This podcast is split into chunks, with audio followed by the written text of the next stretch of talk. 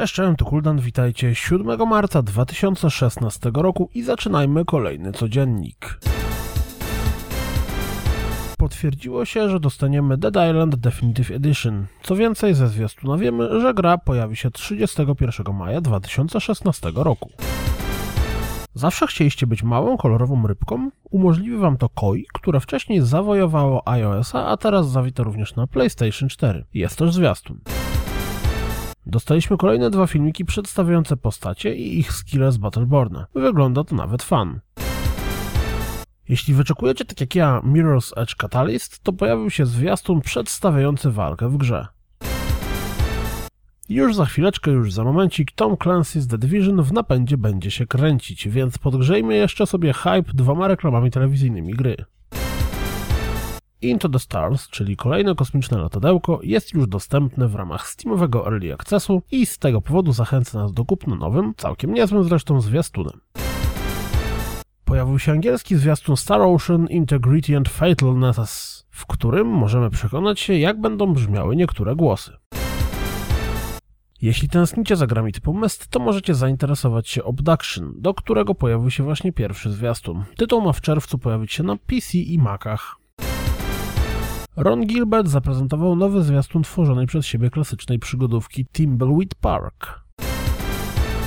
Zapowiada się, że w tym roku E3 będzie dość specyficzne. Od stycznia wiemy, że EA nie pojawi się na imprezie, zamiast tego organizują własną, EA Play. Teraz wiemy również, że Wargaming i Disney Interactive też odpuszczają wystawianie się w trakcie trwania imprezy.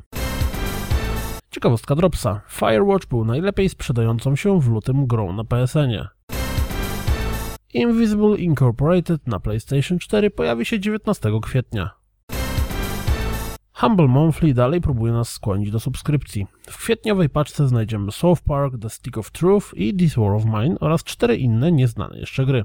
Kto skusi się na to za 12 dolców? Jeśli interesuje Was The Search, gra od twórców Lords of the Fallen, tylko że w kosmosie, to sprawdźcie pierwsze fragmenty gameplayu.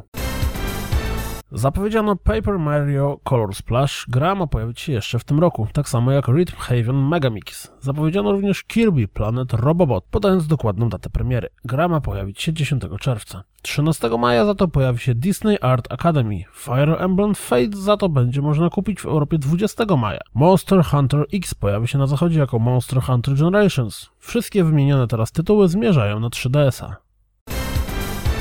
Star Fox Zero ma pojawić się 22 kwietnia, a znany z automatów Pokémon Tournament 18 marca. Przeniesiony z 3DS-a Hero Warriors Legends będzie dostępny 24 marca. JRPG Tokyo Mirage Session hashtag FE pojawi się na zachodzie 24 czerwca. Również 24 czerwca pojawi się Mario and Sonic at Rio 2016 Olympic Games. Wszystkie gry zmierzają na Wii U. To wszystko na dziś. Pamiętajcie, uczcie się matematyki, fizyki i C++. Zaglądajcie na www.rozgrywkapodcast.pl. Jeśli doceniacie moją pracę, wesprzyjcie mnie na Patronite i mam nadzieję słyszymy się jutro. Cześć!